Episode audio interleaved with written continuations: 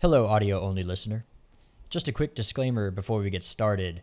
This is a recording of a live podcast episode that aired live on YouTube. We usually go live at 8 p.m. Eastern Time on Wednesdays.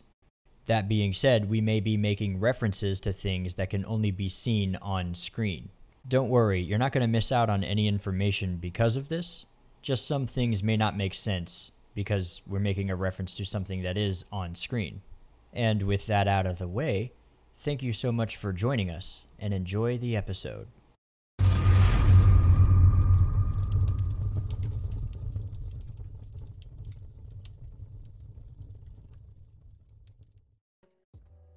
Hello, hello, hello. Shalomi, my homies, and welcome to another episode of Killing the Church. You know what we do here? We talk about things that are killing the church and things that need to be killed in the church.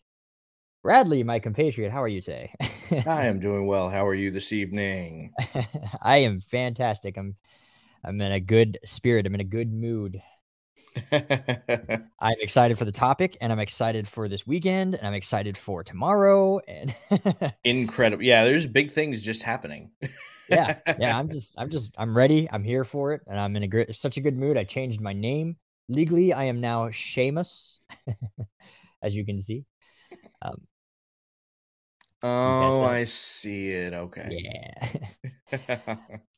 Um. Anyway, and uh, yes, Spirit Wars, you did just get banned from the show. Congratulations. Yep. Banned. Um. Anyway, tonight's episode, we are talking about. Well, you can read the title. What does salvation even mean? We tend to, and this is part of our "What Does It Mean" series. This is turning into a series pretty quickly, where we go over common Christianese terms uh, and discuss what they really mean. Because a lot of times we throw these things around and we don't tend to have a full understanding or we, we overuse the word and it uses usually loses meaning when we do that so anyway uh have you got a uh, a libation with you sir I do. I do. Yes. I'm I'm going to polish off either tonight or sometime tomorrow the rest of this uh Evan Williams so that it will not be in my home for Pesach.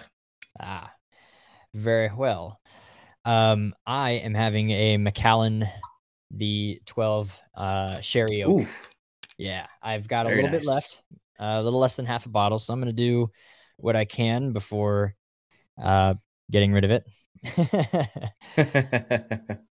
uh, anyway, so once again, thanks uh, to our top tier Patreon supporters. Uh, this is actually an episode suggestion. So this is, a, again, an episode brought to you by our uh, supporters. Thank you so much. And to all of you who like and subscribe this video uh, and the channel, every little bit of that is support that really helps us out.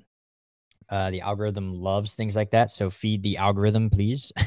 the algorithm is a sentient being. Um, speaking of, um, we are 20, 20 from hitting a thousand uh, subscribers on YouTube. 20 subscribers, which is nuts because a thousand is a huge milestone in the world of YouTube. It's a hard number to get. Uh, other social media is not so much, but for this one particularly, for some reason, a thousand is the hardest hardest thing to do. So, um, just twenty is all we need. So if you guys want to like, I don't know, help us out, share the video, share share your favorite video or something, uh, whatever. right. Um, I'm I'm done begging. I don't like begging. I hate groveling. Uh, I love all of you guys though. The music going. All right, all right, all right. Okay. Let's uh get rid of that background. And actually, I want to use the the new um Oh, we're going to use the new one? I'm gonna use the new layout. nice. I like the aesthetic. It's It's, it's uh kind of nice. It's it's minimalist. relaxing. I, I enjoy it. Yeah, it's not bad. I don't hate it. Um, all right, cool, cool, cool, cool, cool. So tonight's topic: What is salvation? Ah, Yeah. okay. This let's is one we get a lot, actually. Yeah. That's- we we do. We get this question a lot.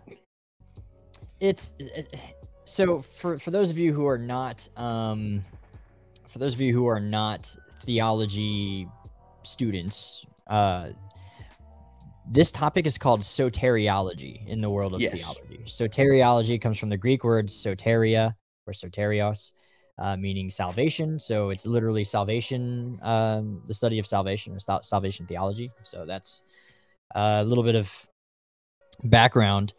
Um, and first and foremost, so what is salvation? Uh, and we're going to do a different type of layout than we normally do for our shows. So uh, bear with us while we make this transition uh, as painless as possible. But I actually have in my hand a textbook from Liberty University. It's the Pocket Dictionary of Theological Terms. And see, buy used and save. This was a used book at the Liberty Bookstore. Um, very useful, though. I still use this thing.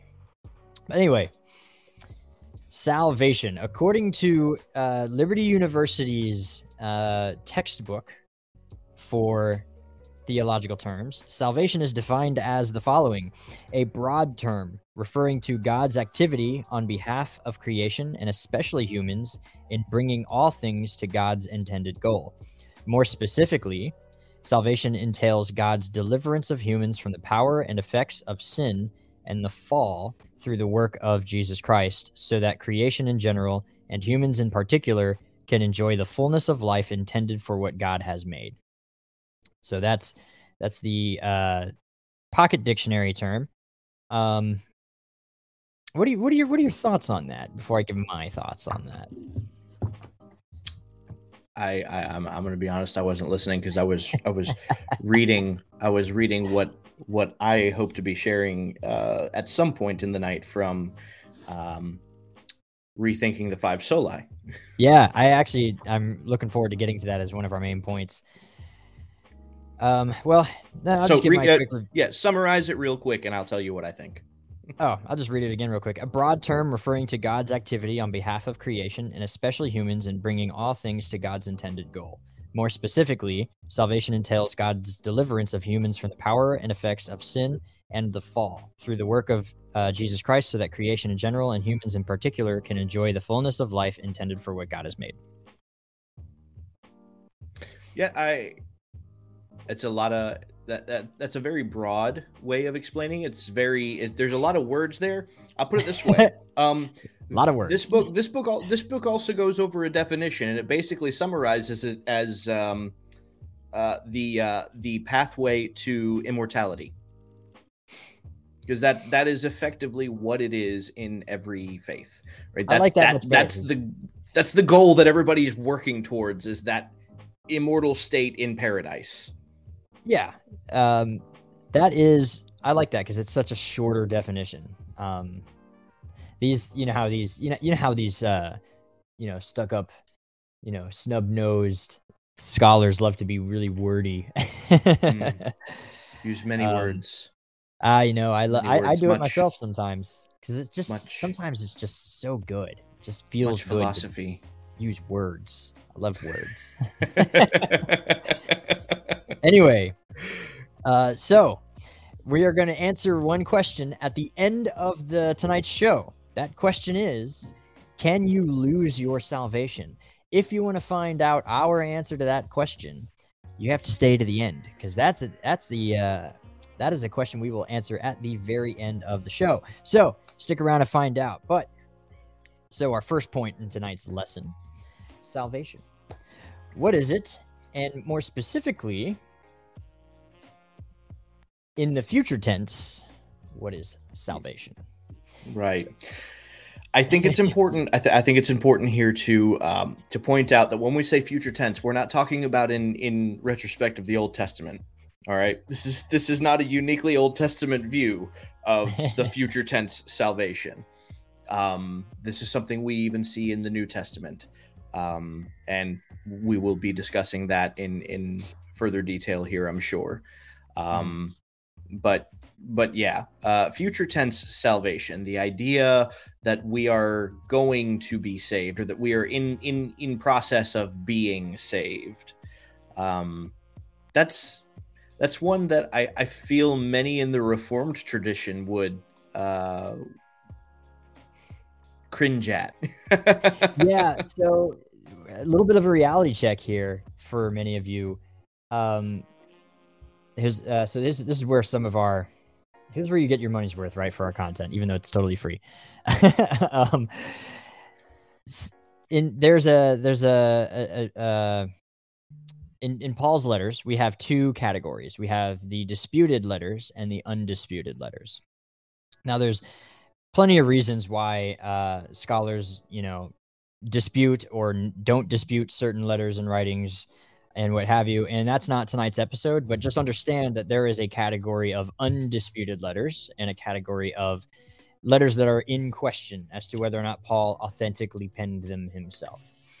Um, and so with the undisputed letters, one thing that uh, scholars have noted, uh, textual critics especially, is that every time Paul speaks in, about salvation in his non disputed letters, it is almost uh, exclusively in the future tense, which is actually an incredibly Jewish, uh, Jewishly consistent way of looking at salvation. Salvation is a thing that happens at, in the future, it's not something that happens currently, unless you happen to be living through it.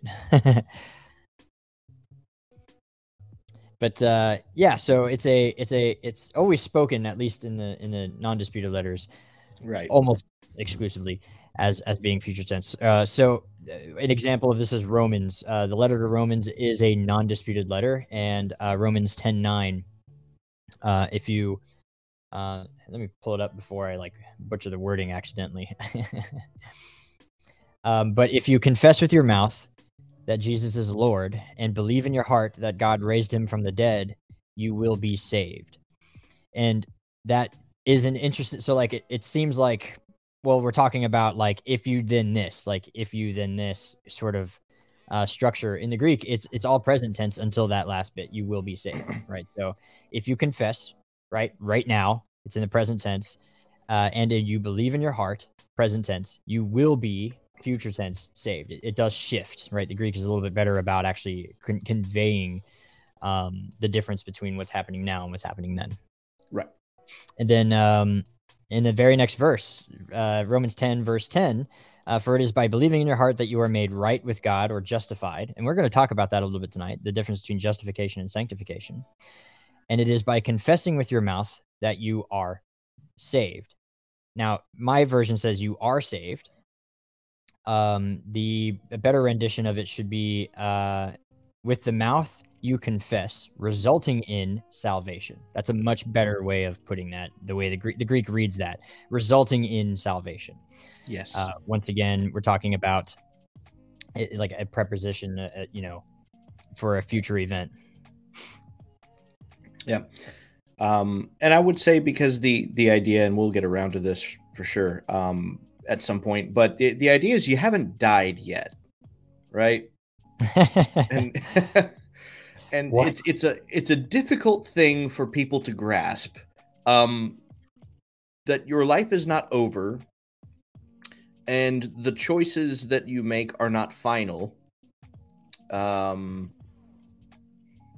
especially the ones that you haven't made yet uh, they're they're not final until you die, right? They they exist in what we call potentia, right? They've not been actualized into a reality, uh, and so that's what we call the infinity of possibility. Literally anything could happen between now and the time that you die. Um, yeah, and it's a it's a difficult concept to grasp, and it's definitely something that um, I would say, I, in my personal opinion, Calvinists struggle with in particular. Yeah, and it, so something I've noticed. I was actually having this conversation today. I, I think it was with uh, our boy Austin. Um, but I said Calvinism. you know what? I should just read it because I'm actually. It was it was a little tough, but uh, I thought it was funny, so it's worth reading. Uh, I said I don't know, but I think, man, this is going to trigger so many people right now. Do it. I, I can't wait. I don't know. I, this was in response to a question that he had. It says, I don't know how, but I think Calvinism is based off of essentially a bad translation of Romans and a highly concentrated Greek philosophy injected into the completely opposite culture and so forced. It's worse than trying to shoehorn your size 11 foot into a three inch children's Skechers. Ooh. Ooh. Um, and that I'm I'm waiting for that. That's uh, you know what you know who would like that Will Hess. He would like that. yes. Yes. Will Hess, the church split. Ah! Shout out to the church split. uh, so anyway, like salvation in the in the Jewish context, right? In a very Hebrew in the Hebrew context in which these words come from. Uh, remembering that the, the New Testament was written entirely by Jews uh, from the Jewish mindset. In the Greek language, just you know, it doesn't matter what language you pick, you're still coming from the Hebrew mindset. Um, the the the salvation is very much thought of like an Exodus event. Mm. Always. Mm-hmm. Think of children in Egypt. They're promised before the plagues even begin that they will be delivered. Right? They will be saved. Delivered. Yep. Uh, salvation means to be delivered. Uh, and then they go through the 10 plagues. They're protected from most of them. Uh, and then the deliverance happens at Pesach, which is happening this week, actually. So it's really apropos that we're talking about this. yes. Um, but I think Exodus, like this is the term for the Exodus in the Jewish mind. It's always some sort of end goal. This is the Exodus is the prototype for the end. Something we look forward to. Right. And so we currently live in exile. And so we are waiting because God made a promise and we are looking forward to and awaiting, right? Hope is the is uh, you know, the belief in something that will happen or what what's the quote? Whatever. Hope. Man, I'm bad with quoting tonight, but um the next Happy Meal toy, Hope. oh, no. That was a good game.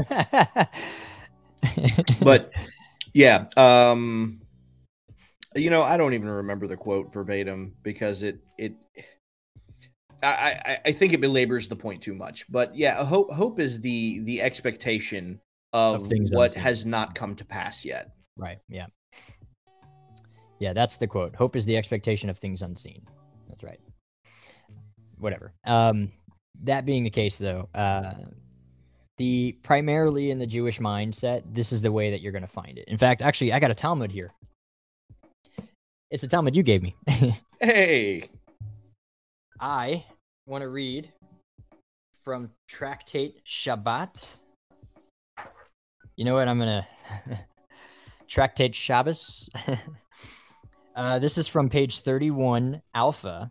Many of you may know this uh, page because this is the famous Hillel and Shammai story is found on this page in Tractate Shabbos. Uh, but it's uh, so it's 31 Alpha but it's starting in Pasek 11, uh, or 13, excuse me. So, Rav, um, Rava said, and uh, for context, uh, he's answering a question about uh, the fear of the Lord is his storehouse. Um, I believe it, here's the the quote is uh, what is what is meant by what is written? The stability of your time and the strength of salvation is wisdom and knowledge. The fear of god is his storehouse. So rav rava is answering this question. It says what does this mean it says when they escort a person to his final heavenly judgment after his death the heavenly tribunal says to him did you conduct your business transaction faithfully question 1 did you set aside fixed times for torah study question 2 did you engage in procreation? Question three. Did you wait in hope for? Uh, did you? Uh, so the literal translation should say, "Did you wait for salvation?" But uh, they've elucidated it here. Did you wait in hope for the messianic salvation? Question four. Mm. And did you delve into wisdom? Question five. When you learned Torah, did you learn it deeply and infer one thing from another? Question six. But even though, even even so, right? This is a, a big wrap up. Even with all of this considered, all of this is only of limited consequence. It is the fear of God. If the fear of God was this person's storehouse, then his judgment will be favorable. And if it was not, then no, his judgment will not be favorable, regardless of his answers to the previous questions. So, read that, read that bit about the messianic salvation again. I loved the way that was worded. Uh, so the elucidated says, "Did you wait in hope for the messianic salvation?" Yes. So that is, I think, what is what is at the core of why it's hard for many in the church to grasp the concept of salvation being a future tense concept. Um, is because primarily Christianity has operated on the presupposition that everything was fulfilled at the cross in totality. But if that's the case, then what what is the book of Revelation? Right? What what what do you call that? If if if salvation is is what if salvation is what occurs in the here now and present, right? Mm-hmm. And it's not a future event, what, then what do you call that? What, what do we call the final redemption that we read about in Revelation? Is that not the salvation? That's and that's that's the and oh, little known fact. Uh, a lot of people actually probably do know this. The Book of Revelation almost didn't make it into the canon. Right. And the reason was because it was too Jewish. And it preached a literal coming kingdom, a literal salvation of a literal kingdom of Messiah. And the uh, patristic fathers didn't like this because they belonged to Rome, and you don't need a literal kingdom if you belong if you have Rome, right? Uh, so they didn't like it. Uh, they were amillennialists, uh, and because in, in Origen says this, he, he, says if you believe in a literal coming kingdom, that's the Jewish belief. It's too Jewish. So he he threw it out because it was essentially too Jewish. Um, you see but, that a lot in the the early patristic fathers, where they don't they don't they don't really try and argue the exegesis of of certain doctrines. They they yeah. they kind of just look at it and go, well, how Jewish is it? Yeah. Oh, it's really did, Jewish. Well, then we throw it out. Yeah, exactly. Yeah. Uh, uh, Jew? No. Mm, nah. Yeah. There's there, there's no. That. Okay. Well, let's look at this doctrine and weigh it against Scripture. They like they don't do that. They just oh, it's Jewish. Trash it then. Yeah. Yeah. Basically. Uh, and and and and you know, it sounds like we're being like over dramatic or over overstating a a, a thing. Yeah, we're only joking a little bit. Say that we are only exaggerating a tiny bit. I mean, every everywhere I turn in church history studies, what you find is that a, a very primary driving motivation was uh, to separate themselves from Judaism. Yeah, no, it's funny actually. That so again, the the subject of this weekend comes up, um, and uh, naturally, you know, just like Christmas, uh, there's the dispute over whether or not the holiday has uh, pagan ties. And I saw a video uh, explaining that there's no evidence for pagan ties to Easter, uh, that it actually came about as a result of Christians trying to calculate uh, when when the Passover should have been. So uh, again, we, have got a, a, mention of calculation theory. Um, there's no evidence to support that. It doesn't exist in Christian in Christian writing. Um, what we do see is very specifically that they altered the day of Passover um, or the day that they would celebrate Easter, specifically so that they would not be in accordance with Jewish practice. They don't yeah. give any other reason besides that. Yeah, it's it's it's sort of immaterial whether or not it's a, a pagan practice. Uh, I, and I bring this up a lot of times. It's like whether it's, whether it has pagan origins or not is is immaterial. It's not biblical. They changed it because it was too Jewish. the, the, thing, is, right? That, and that's the big thing. It's like I, you know, even if it's not pagan, cool. Still not going to celebrate it. yeah, yeah, I think and holidays that he created are good enough. it was it was intended to be a unifying factor too, because in the empire there were there were a few there were a few uh, traditions on when it would be celebrated, and certain people were still celebrating Easter in accordance with um, with the Jewish Passover. So to bring unity to Rome, so that all Christians would be observing the the holiday at the same time they just changed it to a day that was not Jewish. yeah, and they also changed it to make sure that every every sun every Easter would be on a Sunday, right? Whereas the Hebrew calendar it fluctuates. Right.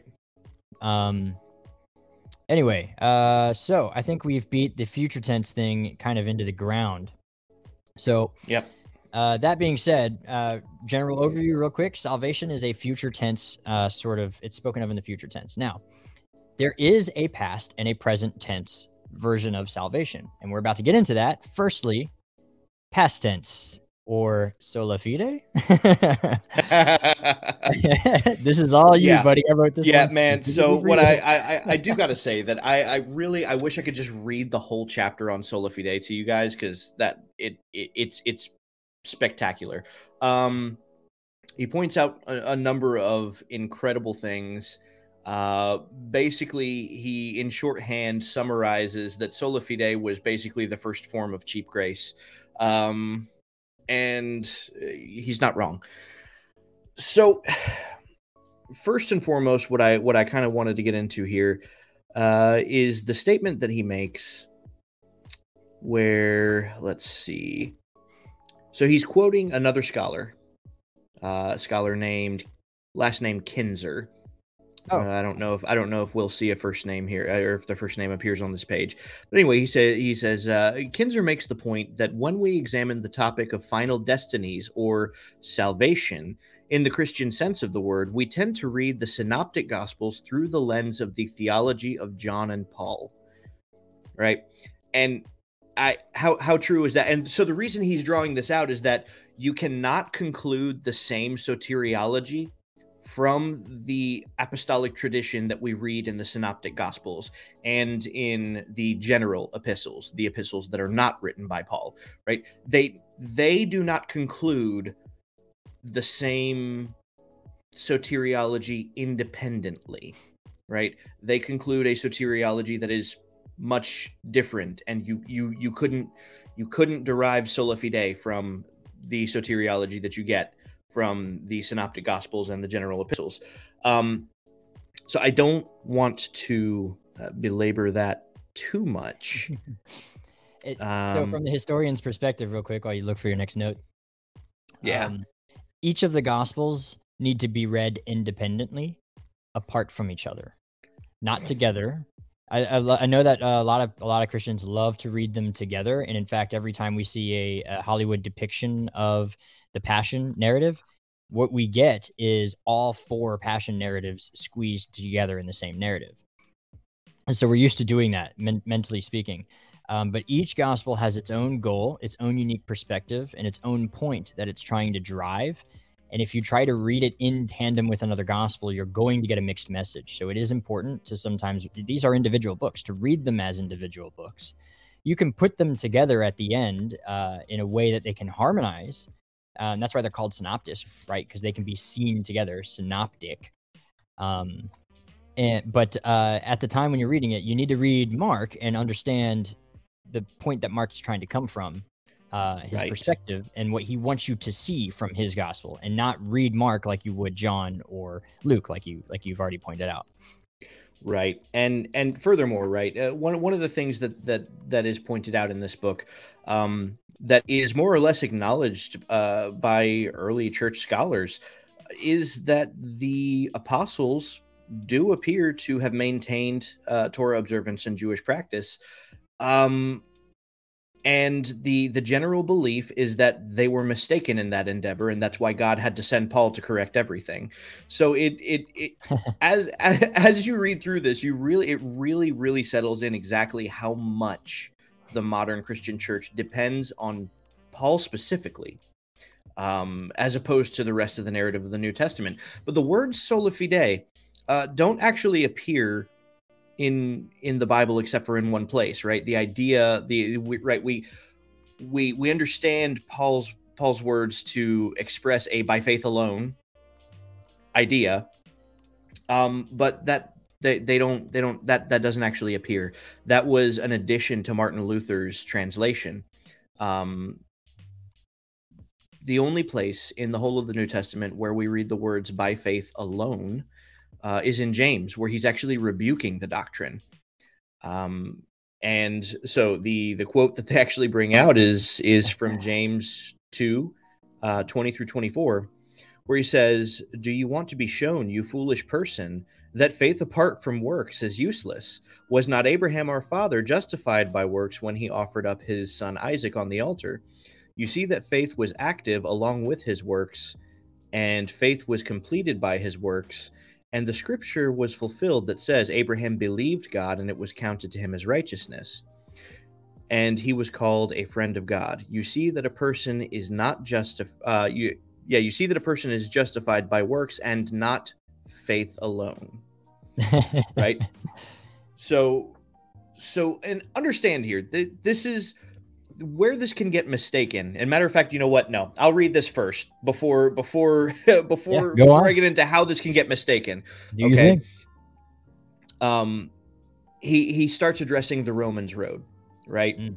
Uh, and so the the quote here is the Romans road of uh, scripture passages is a stellar example of this principle in action. Okay, uh, chosen because of their congruence with sola fide, the Romans Road as a collection of verses scattered throughout the Epistle of Romans that, when placed together, appear to teach that the golden ticket to immortality is to believe that Jesus is God and that he rose from the dead. But surely, if Paul's intention was to teach us this, he would have placed those verses together for us rather than sending us on a scavenger hunt through his epistle. One could just as easily cherry pick a different passage from Romans to teach a very different road to salvation. And then he quotes Romans He will render to each one according to his works. To those who by patience in well doing seek glory and honor and immortality, he will give eternal life.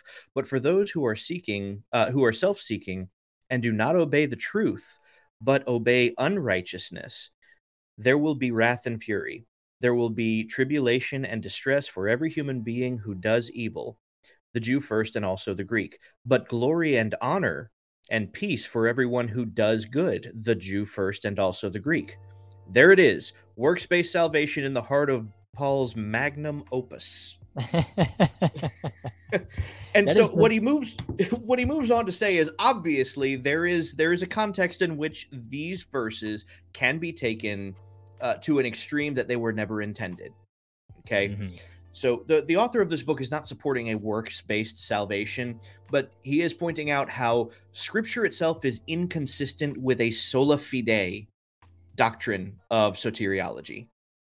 It it it it does not consist unless you, like the only way you can build sola fide is if you cherry pick certain parts of Paul's writings and then ignore the whole rest of the New Testament, specifically uh, the synoptic gospels and the general epistles. Yeah, I was gonna say, um, what you tend to get, like, if you, if you, people are gonna think that we're heretics for suggesting we do such a thing, but you know, just a thought experiment. If we remove all of Paul's letters, and in fact, let's remove all the epistles. Let's have just the Gospels and Acts. Um, what you would come away with from the Gospels is Matthew seven. Is that some people who have faith only and nothing to back that faith up with, faith should result in good works, right? In in a Jewish context, it should result in mitzvahs. You do mitzvahs because you have faith. Um, it's it's the ones who have the faith alone that go before uh, Yeshua and say, "Well, didn't we do many miracles in your name?" And he goes, "I never knew you." um, and because uh, and at the end of that, he says, "I never knew you, you lawless, you anomian, you without." Right. A- antinomian, essentially, Yeah, you who practice Torahlessness, and in and, other words. Yeah, and you know, there's of course. con, Oh, con, consider consider what that is right and the, the the phrase that my dad likes to use is intellectual assent right i think the right thing and know the right thing in my mind therefore therefore my I'm good. golden ticket is punched Yeah, because I because I think the right things. right right. Um and and so one thing that is brought out in this book right is is that he points that out that that essentially is that that's that's kind of how he he roundabout gets around to uh, explaining more or less that sola fide is the first form of cheap grace doctrine. Um is that that's the implication of it. That's the implication of sola fide. That's the implication of past tense salvation right? That essentially my actions don't matter because i think the right thing and i professed to think the right thing back then right? I said Yeah. those words back then about what i thought and and what what i do doesn't matter. Um and so he does point out and he grants there is no theologian today uh, and no serious theologian today um who would affirm that to be the case right whether whether or not they want to admit it uh, protestants all acknowledge that works are an inherent part of being saved um Yeah. they just they they don't want to admit that because it It- violates the doctrine of sola fide I want to make this a clear point, and and uh, and uh, if our social media director is watching this, this needs to be a short clip, definitely. But one thing I've I've heard a lot of on on TikTok is uh, you know, you believe in a works-based salvation, and then we say no, we don't, and they're like, well, with enough questioning, eventually, what you end up saying is you need works in order to have salvation. Okay, I see that a lot on TikTok. Yeah. To which my my response to that is, okay, with enough questioning, so do you. Right. with with enough line of questioning, we will eventually get to a point where you will have to admit that there is some sort of works activity that has to coincide with your belief for you to be saved. Either that or they have to double down on their own doctrine and just admit they believe in fire insurance. yeah, or that. Yeah. Right. That that's at it because that's that's where they say, well, it's not fire insurance. It's a misrepresentation of the position. Well, with enough questioning, you either That's have to what it is. concede that works play a part, or you can be consistent and just admit that your doctrine is fire insurance. Oh, you know what's funny? I was listening to uh, Messiah Matters actually, and Caleb said something like this. So, um, you know, grace in the Greek, uh, the Greek world means you know undeserved, right?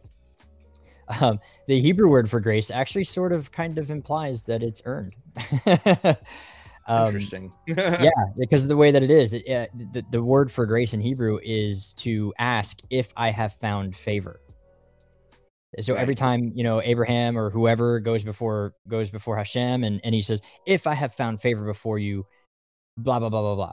That's grace, right? S- The grace is followed by "if I have found favor." So there's actually sort of this a little bit of an inherent like you don't deserve it fully, but there is a sense of earning it a little bit in the Hebrew mindset which is different from the Greek mindset. And that's something that he brought up I thought was interesting too. Um, and that that's where I, I think that this is the subject where um, salvation status, which I, I find it interesting that this is exactly where it goes, right? When you push this logical extreme, when when you push the idea that well well salvation is past tense, right? I got saved back then.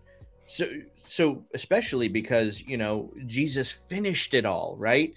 Um, he fulfilled it, and so now what I do doesn't matter, right? When when you push that, the argument will ultimately end up at a denial of your salvation, right? Why? Well, because your works don't reflect somebody that has been saved. so, so it's funny that like the whether or not you you did get saved back then is ultimately determined by what you do now by those who believe that if you got saved back then then what you do now ultimately doesn't matter right like it, it's it's it's a funny circular reasoning yeah, and so when we when we talk about so like let's do a thing here. Let's shift gears a little bit. So that's like past tense from the Christian mindset, like a past tense, like I got saved, right? And we're eventually going to get to this question at the end here, where we talk about can one lose his salvation? Stick with us. Um, but what does what does the salvation past tense when we do see it in Scripture? What does this mean?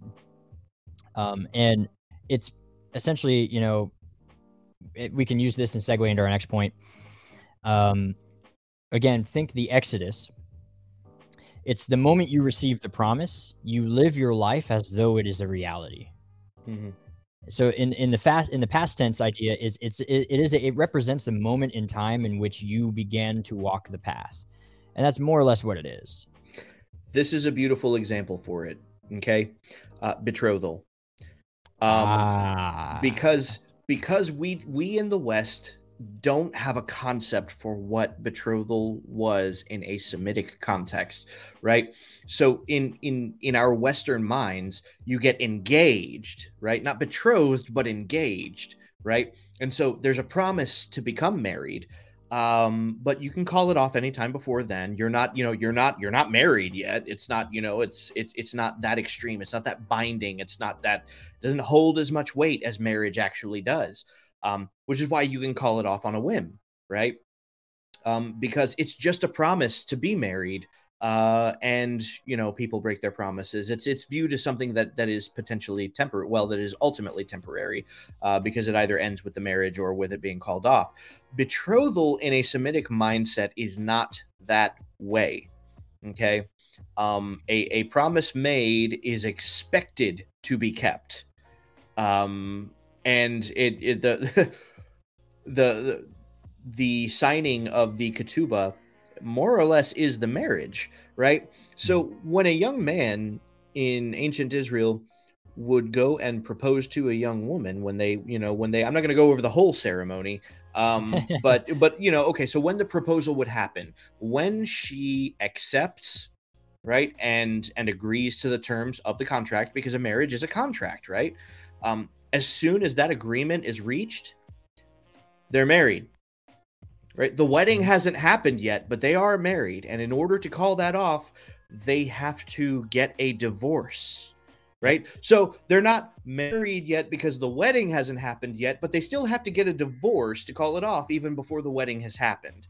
Why? So is the wedding are, are they going to be married in the future or are they already married? Like that that's the question and that's where this idea of past tense okay did they get married when they signed the contract or did they get married at the wedding that's where this confusion comes in Yeah, and, and that's what we mean by like a past tense sense of salvation, where there, there is an event that happens for us individ. Look at it in- on a personal level, and that this is actually something you can find in your prayer books if you have a siddur. Uh, but essentially, you pray for your. You know what? I'm gonna read it right out of a prayer book do it because it's beautiful. Uh, I don't know why anyone wouldn't want to read out of one of these things. Okay. Peace. Uh, Thanksgiving. That's a good one. The Davidic reign. Okay, so right here, so the the the Davidic reign. I've read this before on the show. The offspring of your servant David may you speedily cause to flourish and enhance his pride through your salvation. For we hope for and look forward to your salvation all the day. Blessed are you, Hashem, who causes the pride of salvation to flourish. There's a footnote here in my prayer book. This is the Sephardic um, Siddur, uh, brought to you by ArtScroll. And the footnote says, "Uh, In this moment, you should hope intently, intensely for the coming of Mashiach, as well as for your personal daily salvation. That's that's out of a Jewish prayer. I mean, you really would think that this was written by like I don't know. If I had not told you ahead of time that this was a, a Jewish prayer siddur, you might have not. right Yeah, I mean it. It's beautiful, but I We love should- that. we- Hope dude. intensely for the coming of Mashiach, as well as your personal daily salvation. we should uh we should have an episode where we do that like we just pull random quotes uh from from both ends from christian scholars and from jewish scholars then and then ask jewish or christian Yeah, hold a po- poll and see who does. Uh, yeah see who see who see who gets it Yeah, I was doing that on TikTok for a little while. I started doing that where I would read like a, I would read something out of Tanya, and then say, uh, Jew or Christian, and then I would read something out of like another Christian source that I liked, and same thing. And I, I yeah, but anyway, I did. It didn't last long. I forgot about it. I kind of want to kick that back up again. yeah man Um, got to pick up that cross daily, right? I love that. Look How at that. about We have The best audience, dude yes Boom. um oh, All right. man You're officially a scholar. Uh, so that brings us into our third point salvation present tense. mm, hmm. hmm. yep So, uh, small notes here. This is a very short section because we kind of already covered it too. Whereas pa- the past tense sort of bleeds into the present tense a little bit when it comes to this. Um, and it only it essentially only refers to your present state of being in, in a sen- in present sense of hope, right? Uh, you are currently hoping for the future. You're you're in a state of endurance, right? Faith, emuna, means to remain steadfast. It means to persevere, to endure to the end. Uh, in fact, um, I- didn't get to quote it now that I think about it, but um, it's Matthew 24 13. He who endures to the end shall be saved. Future tense, right? So faith is, endurance, is it's perseverance. Emuna means endures to the end. Um, so uh, just to kind of go back to that future tense there for a little bit, back there, back here on the past tense, um, or the present tense, excuse me. Once again, think the Exodus where the, you're in the middle of the Exodus as it's happening. You are currently in a state of being delivered. It just hasn't you perfected yet. It hasn't. Fulfilled, right? the, the process the process already started it has not been in completion it is in progress yes. Yeah. That's a good one.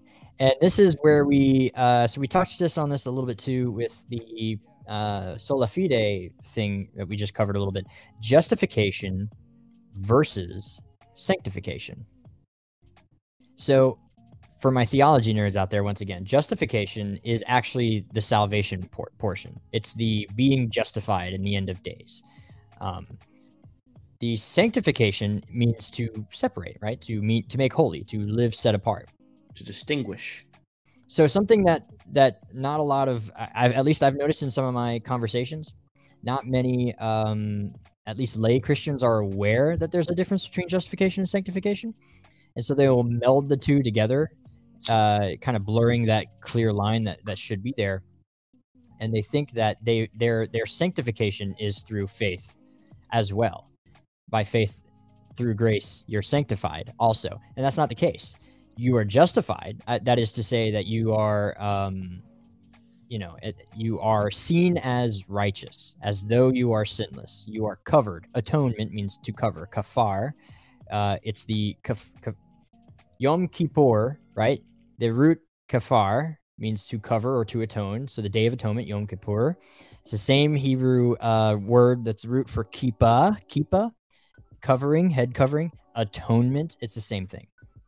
Uh, so if people are wondering why I wear a kippah, that's another reason why, because it's a reminder of my daily atonement. Because um, I hope for salvation daily, and uh, but justification that's that's that is the future tense thing, the being justified when you stand before the throne. Sanctification is you actively living your life in a set apart and holy way for mm-hmm. God.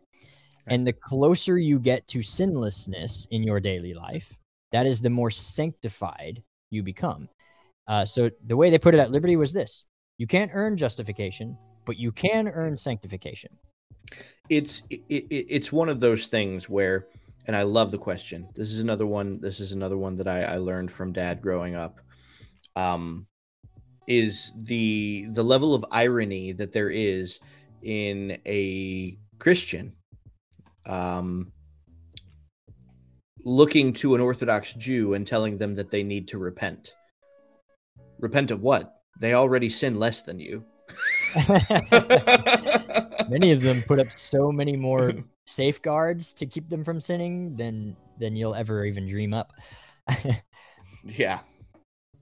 Uh, and it, real quick side caveat, I guess. Um, you know, there's this idea that like you know they put all these gates, uh, fences. Um, people that that think this way that they actually live the super strict without any give lifestyle in Judaism uh, with these fences um, has never met a real Jew.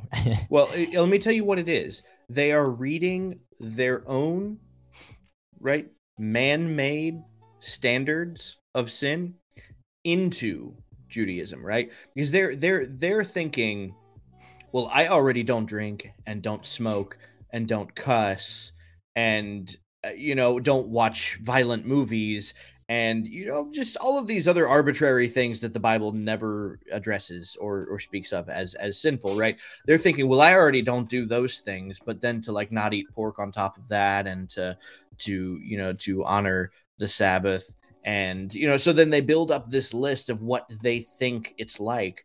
And they don't really realize that like well no i mean when when you make the shift to Torah, you actually give up a lot of these presuppositions on what sin is, um, a lot of these definitions of sin that are not sinful, um, and then you you just adopt the ones that God said are sinful, and it's actually extremely liberating because now you can do a lot of these things that you prior were not doing. Yeah, in moderation with everything, of course. Of course. Um, but um, yeah, that being the case, though, it's this idea that, like, what I'm talking about specifically is sort of um, like when Christians read that, oh, you know, did you know that Jews uh, they pre-rip their toilet paper before Shabbat because they can't rip toilet paper on Sabbath? That's so legalistic. Uh, and it, it's one of those things where I'm like, okay, how many real Jews have you met in your life? As I can name on one hand how many Jews that actually do that uh, by and large, one one way is what what Jews tend to do is they'll always find a way around everything, right? Uh, so most Jews don't even use toilet paper, baby wipes. That way they don't have to rip anything. right. there's, there's, no worrying. If they don't like have to make processions or special. It's just like who oh, knew okay. that you could already buy it pre-ripped. and even then, like sometimes, de- depending on like your community or you know the person, um, the, their feelings on that will differ, and they'll either disagree or agree with it. Uh, and in most cases, many Jews are very aware that that is a rabbinic mandate, and so they're not as they're like, well, if I break it, it's only a rabbinic mandate. You know, they're not like, you know, it, it they don't treat it to the same level as scripture all the Here- time. Here's the problem: is that there are some people who would call that standard ridiculous, um, but they won't. Uh, they won't ever be seen driving down the road with like a lollipop in their mouth because it looks it could be mistaken as a cigarette um, or they, they'll never enjoy a, a glass of grape juice out in public because it could be mistaken as wine. And it's like all right so you you you think that's over the over the top right? Just to pre-rip your toilet paper. That's over the top but like you won't engage in things that you actually acknowledge aren't sinful because it could potentially look like something that isn't sinful that you believe is sinful. Yeah, and that's uh, that's avoiding the appearance of evil, which is actually a Jewish concept. But you've taken it a completely different way and have applied it to things that, yeah, it, it, it you know, but it, whatever, it's a thing. Uh, but uh, to get back on point, that was just a side caveat. Um, you know, that these things are more fluid than most people will make it out to be. You don't mm-hmm. um, again, the same people who are quoting these things and saying these these things have read like a Googled version of the Talmud, and they don't fully understand what they're reading. Um, and so, anyway, Well, it, what it, what it, what just to, to further add real quick to this point, um, we we really can't discard the fact that most of the innovation uh, of the modern world, as far as you know, invention of of things that progress uh, humankind, like so much of it is from Jewish people. Um, and and a lot of it is is is for the sake of of being able to uh, obey in in a way of leisure. So like a lot of people notice that their refrigerator has a Sabbath setting on it. Right? And this is so that it can be used on the Sabbath in a way that's not it, that that's not cumbersome or ridiculous, you know? Yeah. Um it it it it, it really is not as big of a deal as people think it is. it's it's really not. Uh, yeah, th- like my fridge has a Sabbath setting on it, which I found awesome. Uh, and all it really does is so when you open the door, it doesn't engage the light bulb because in Judaism you can't complete a circuit, right?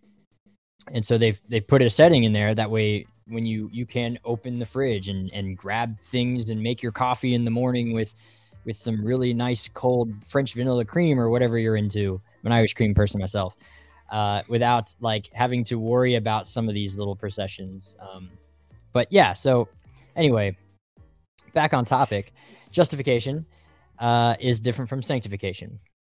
Uh, in the sanctification portion, that's something we've noticed, and then we'll move on to the next point, which is our question: Can one lose their salvation? That's coming right up next. So hang in there with us, guys.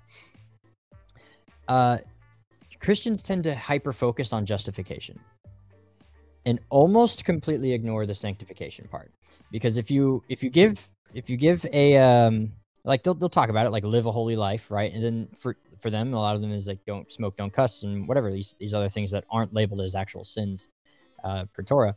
But if you focus too hard on the sanctification for just long enough, you'll start to come away with Torah observance, and I think that's why. yeah. Hot take. So the question the question. can you lose your salvation and i i think the phrasing is what is important especially um because that's that's what most calvinists and uh, people who believe in the doctrine of um uh unconditional eternal security uh, that that that's how they'll phrase it right is well you can't lose your salvation. Well yeah you're not just going to wake up one morning and not be saved. Um can you walk away uh, from your salvation? Can you choose to walk another path?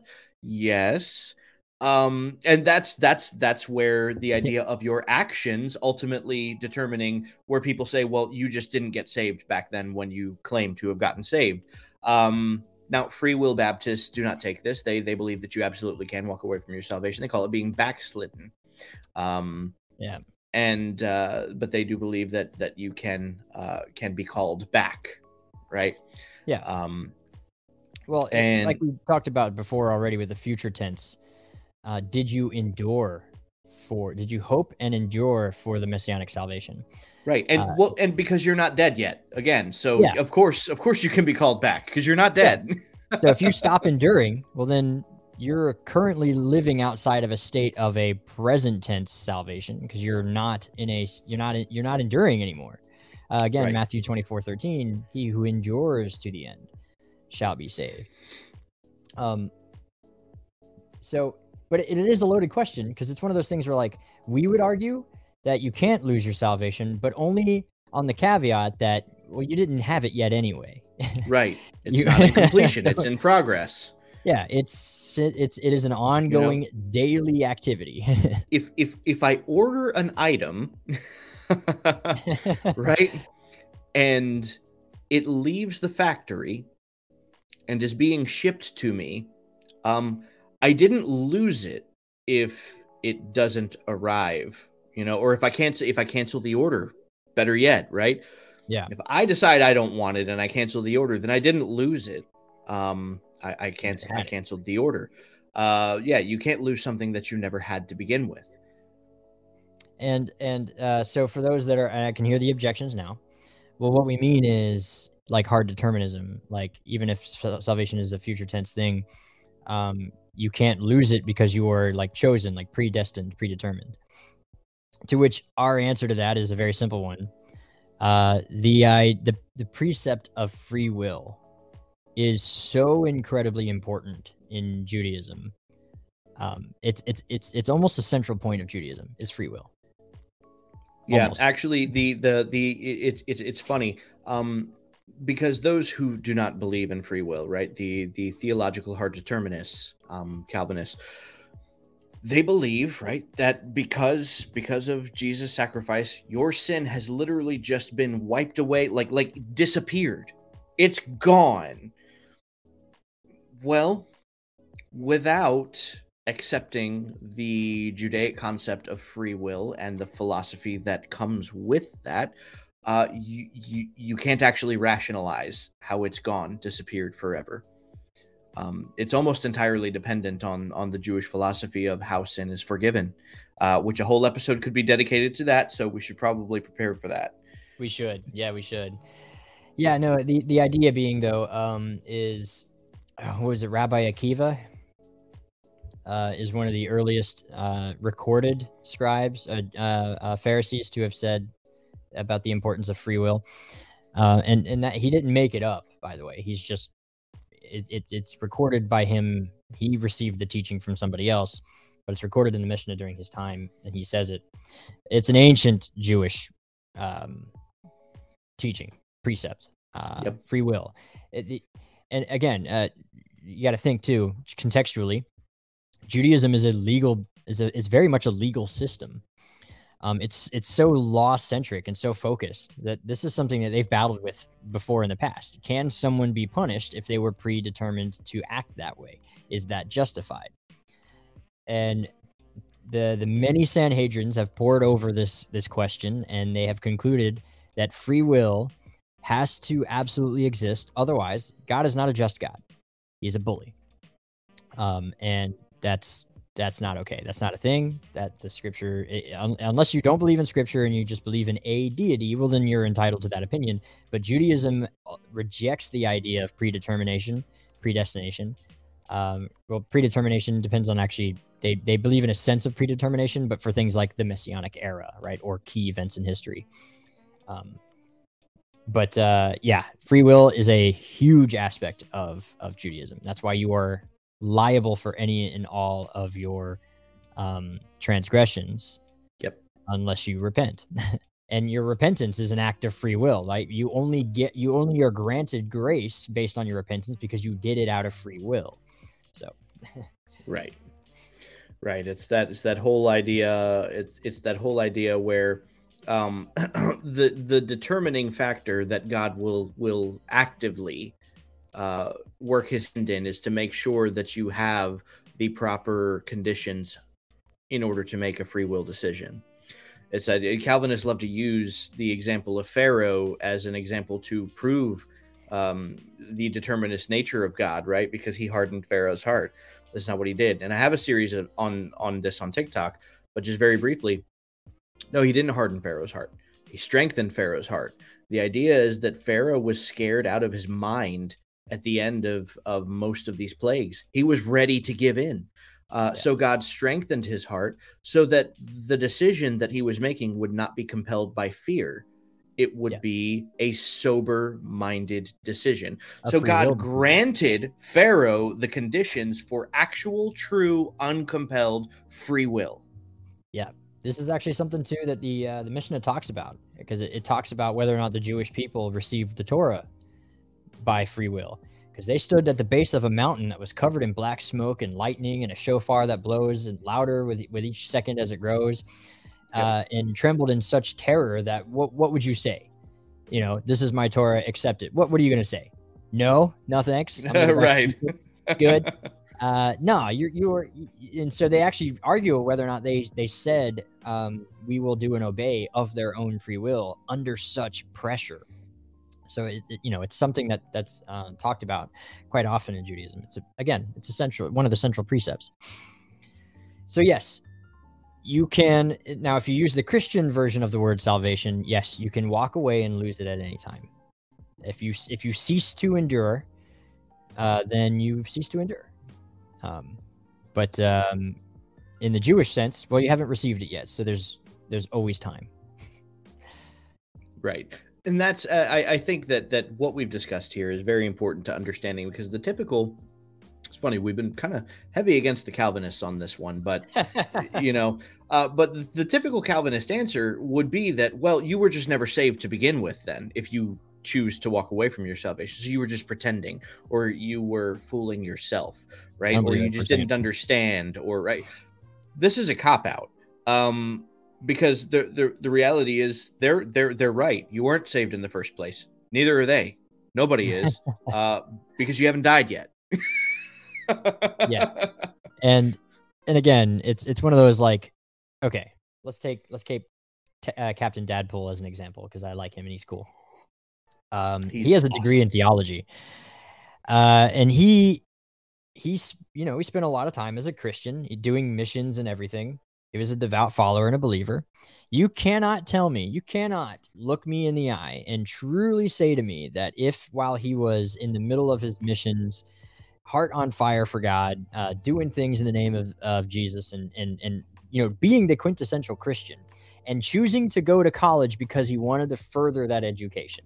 You can't tell me, you can't look me in the eye and say that if he died in that moment, that he was never truly saved and so he wouldn't make it into heaven. I have a right. very hard time accepting that. so here's here's the cool hypothetical with when it comes to that situation. Could you imagine if we if we had met him back then and introduced Torah? Like, would would would that have been an argument, or because he's a like he is such a reasonable, level-headed guy? Like, would he have would he have would he have heard it out? I think he would have. I'm gonna, I, you know, I'm gonna ask him that one day. I'm, I'm, I'm, gonna, I'm gonna message him and be like, "Hey, I mean, he's kind of heard us out as it is. Like for the most part, you know, uh, you know, I'm not like saying we've won him over because we haven't, nothing like that. But uh, as far as I, I get the feeling that he's like, well, I, I leave you guys alone because you're the most consistent and I like you. I, he, I think he, I think he, I think his understanding is, which as you will find, is the majority case for atheists who encounter Torah practicing believers um, their opinion typically is that we have the most theologically consistent position. that reminds me, my father-in-law said the same thing. my father-in-law, he's he's not a Torah practicer. Uh, he is a is a, a, youth pastor, I believe, at a at a church called Trinity. Um, but I think they are Presbyterian. Um, only in name. He's not actually a Presbyterian. He doesn't care. He's he, he doesn't like he doesn't like denominations to begin with. But smart man, very smart man, smart guy. Thoughtful. Yeah, love, very smart. Yeah, guy. love having conversation with him. Uh, but even he, he was telling me is like, you know, I tell people all the time that at least I can open up the Bible and defend your faith for you. It's like I can't open up the Bible and and re- I have to really search for my side of the argument, but yours is right there. I can open Acts and go, he, he does that. He does that. It's right there. That's what he does. That's what he believes. it's, yeah. it's like I have a hard, I have an easier time defending your own faith. well, it's it's one of those things where it, it there's there's a fair amount of irony against the push like like within the pushback. because there's the accusation that we're twisting scripture and then atheists that don't even believe in it but somehow they're twisting scripture too because they came to the same conclusion. And it's like well no the fact that like like like we're theists they're atheists the fact that that we came to the same conclusion means that this is what an objective look at scripture looks like right? Two people with that diametrically of an opposing view on the grander scheme of the cosmos and and and the existence of god uh, they're they're not going to read the same text and conclude the same thing unless that is what the very clear objective look at the text will yield in other words you actually have to twist scripture to conclude something else I was gonna say, uh, not you know, not for nothing. Even many Christian scholars who are devoted Christians uh, will say that um, th- that our position holds the most water, um, but it's only a position for Jews, right? That's where they kind of make that whole like this is this is the correct position, but only for Jews. so that again that's that's Franzak brings that out in this book where where he, he basically says that yes, the majority of scholarship has concluded and agrees that the apostles taught and practiced Torah, um, but that they were mistaken, um, and that they were wrong, and that's why God had to send Paul. Uh, and he actually uses that as a segue into explaining the new perspective on Paul because it has been discovered in Christian scholar scholarly circles uh, that the interpretation of Paul currently, um, the majority interpretation of Paul currently, is inconsistent with the rest of the message of the of the New Testament and the Bible at large. Mm. So you have the introduction of what they call the new perspective on Paul, which is an attempt to rectify that apparent conflict. Everybody uh, watching, if you if you're listening, uh, I'll read it for you. But if you're watching, you know what to do. Um, we got a comment. Pray for Samantha. Tornado in on their path. They are in Ooh. the shelter. So uh, you guys know what to do. Yes. In fact, we'll give you a moment of silence to say something shortly, real quick here. Amen.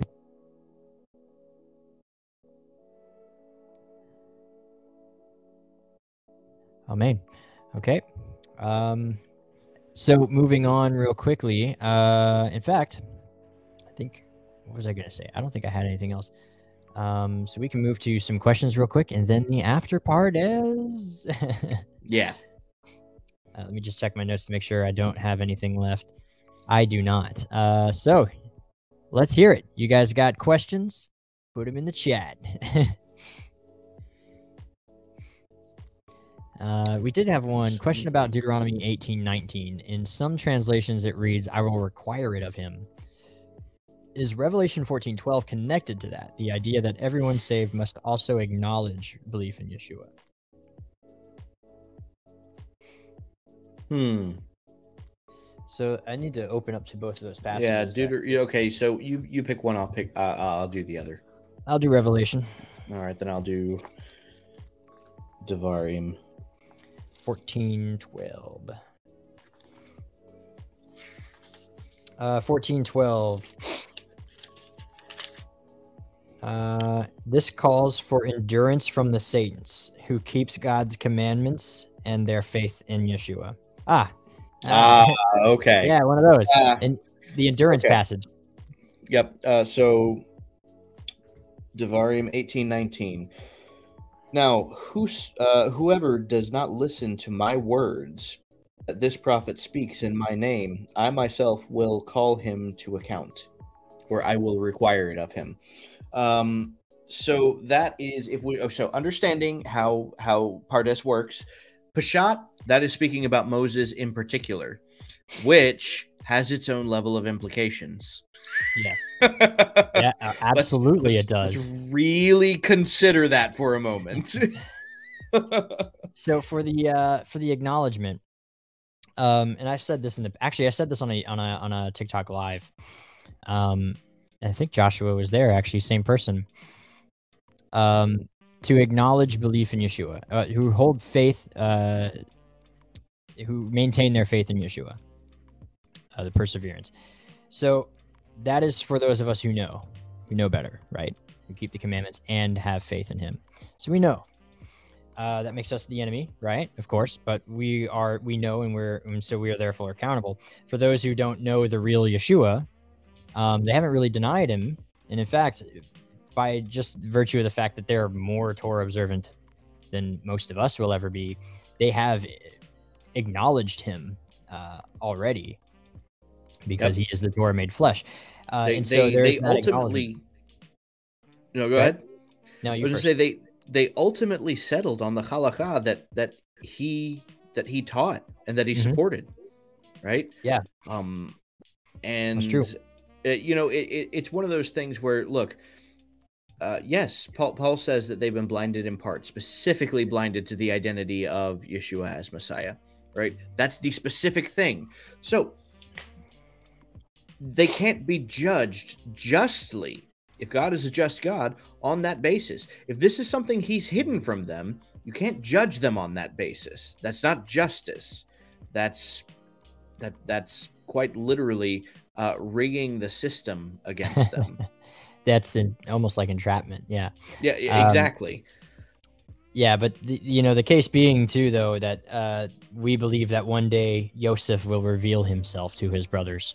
Yes, uh, and it is after that revelation any further denial is going to be is going to be on and anybody. So this is this is you know I'm glad that this passage got brought up because there are two in Revelation that spe- that make specific mention of this. All right, those who have those who keep the commandments of God uh, and maintain the testimony of Yeshua.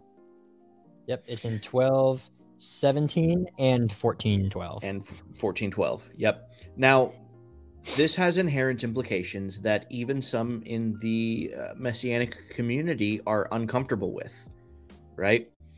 Um, and it's because you you really only have, um, well, you only have two possibilities. Uh, the problem is that with one of those, there's there's an allowance made for one where it's not made for the other. Now we can either take this very literally and say that okay, well you you are only saved if you obey the commandments of God and acknowledge Yeshua, in which case both the Jew and the non observant Christian are excluded from salvation. All right. Yeah. You can take it hyper literally and you can conclude that. There's a lot of messianics who who are of the mind uh, that they would they would still exclude the Jews because they deny Jesus, um, but they'll credit Christianity with the Torah being on their heart uh, for whatever esoteric uh, you know that's that's worth. You don't get to do that. Like you don't get to have that cake and eat it too, right? Yeah. Um, it, it, if, if we're going to take if we're going to take it that way, right? If we're going to be inclusive on the basis of having one aspect of that equation, uh, then both the Christian who is not observant and the Jew that does not acknowledge Yeshua but is observant uh, for both a love of God, right? Yeah. Both of those get included. Yeah. And uh, I said this last night, uh, or not last night, on my TikTok live, um, where where where Yeshua says, uh, "No one can come through the Father except through me." The way that it reads in the Greek can be taken one of two ways. It is, "I am the only way. You have to believe in me in order to get to the Father." The other way, which contextually I think makes more sense because of the the door analogy that he uses, is that everyone at their judgment day will stand before me and in order to get to the Father, they will have to go through me. I am the door. And so it will be it will be up to him essentially. At the end of days, it will be up to him whether or not you come or or you go. And that leaves a lot of room for people who have never heard of Yeshua but still make it into heaven because they will stand before Yeshua and Yeshua will make that decision. He will say he will be the one that people have to go through. And you say, "Well, you, you have made an exception, go ahead." Right? So he is the, like the literal door uh, and so there's two ways to take that. And so, I, you know, if, if that's the way that we are going to accept, which is the way that I tend to think, then when the Jew reaches the judgment day at the end of days, who lived his life faithfully for God, that will be for him the moment that Yeshua reveals himself because he wasn't given a chance in his lifetime to see the revelation, right? But he'll get that revelation at maybe at that point, uh, and then he will go through him. It'll be up to Yeshua whether he makes it in or not. It's not it's not exclusively like you have to, because then that excludes children, right? Children don't make it in because they, they don't even know what belief is yet. Um, people who've never heard the gospel ever don't make it in because they don't they don't know what it is either. So you when you take it the other way, you leave room for for the exceptions to the rule. If he is the literal door, the authority by which you have to go through, uh, and so that was something that I mentioned, and um, I think uh, we'll take one more question and then call it because we're we're a little over time, a lot over time. Uh, let's see. We got three questions so far. Uh, well, if you choose the Torah made flesh, they already have him. I've said that. Yep. Um, Eastern Orthodox. What does the re- revealing of Ben Yosef connected to Yom Kippur? Uh, so all of Israel Mm. saved, like when Joseph saved his brothers. Um, so there's something to that. There's a, there's a question to ask there, and a whole episode could be devoted to this. And so this is a conversation that could be had. But I'll ask the question: Did Joseph save his brothers? Right, because the the the way that the Hebrew reads is that the only reason they went to Egypt in the first place uh, was to appear as though they were suffering as badly as everybody else from the famine in order to avoid being robbed for what they did have.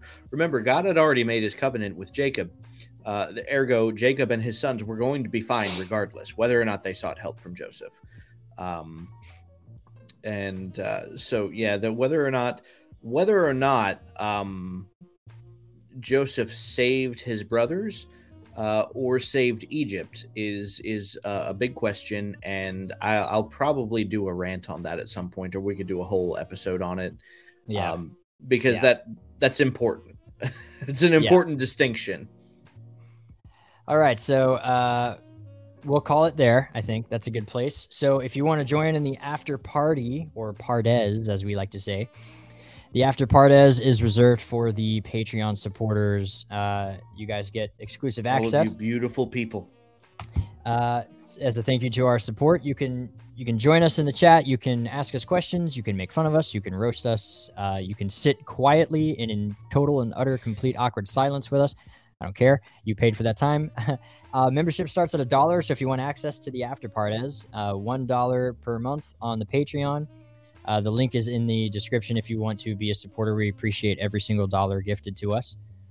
Um, and then even if you're not a Patreon supporter, join the Discord anyway. We're in the regular voice chat sometimes. Uh, you can we've got plenty of conversations that are going on and stuff in the stuff and the stuff. Uh, what else do we got? Let me get rid of this overlay so I can show these guys, these people. Uh, so once again, thank you to our top tier supporters. You guys rock, except for you, Scott Councilman. You don't rock.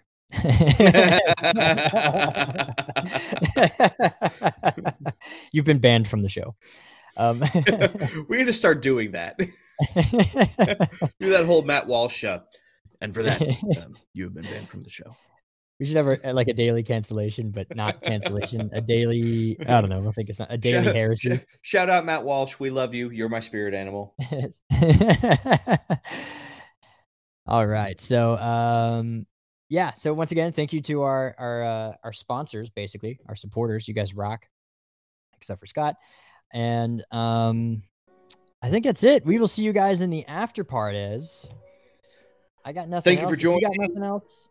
Yeah, I don't have anything else. It's just you know, thank you everybody for showing up. We we love uh we love seeing all of you, especially in the chat. The chat's always active, and uh, like I love that. I've been on I've been on other streams where the chat's not really that active. Um, the fact that we like, man, our followers have personality. Like I love our you guys are all so awesome. We have the best community. Bobby K is like meme lord.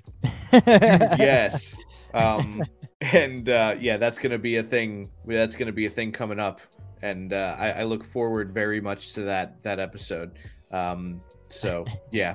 Right, anyway, so- um, love you all, and thank you as always. Hope to see you all in the after parties.